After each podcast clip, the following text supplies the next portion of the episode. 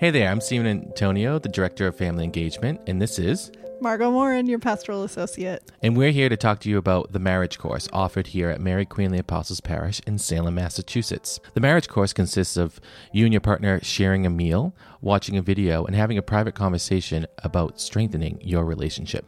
Uh, marriage course is great for you whether you've been married for a long time or what just feels like a long time.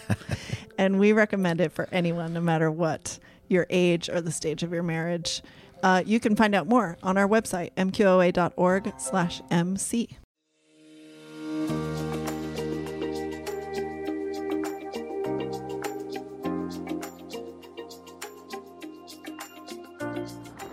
Reading today's gospel makes me grateful to be uh, in this period where we have modern medicine. In the time of Jesus, spit was considered a uh, curative medication.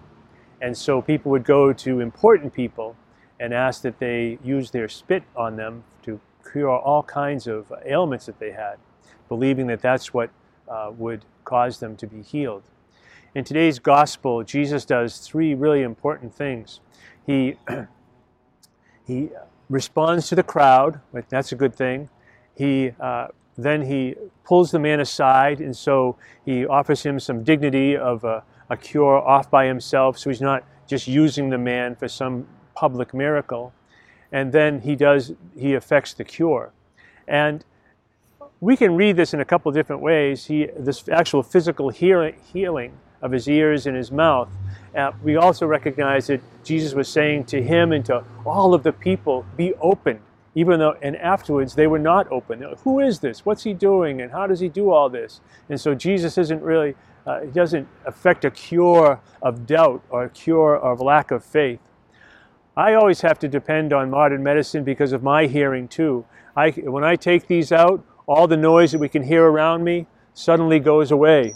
And I only rely on Stephen, our uh, technician behind us, to make sure to tell me uh, that I need to speak more loudly, or speak more clearly, because right now I really can't hear a whole lot of things because of these hearing aids when they're out it reminds me that we need to use whatever techniques we have in our, uh, in our faith life. We need to be people who are uh, practice, practice our faith with the sacraments, through the scriptures, and uh, through service into the community. In that way, we are opening and open to the grace of God that operates in our lives, and we're able to bring Jesus to others, or bring others to Jesus.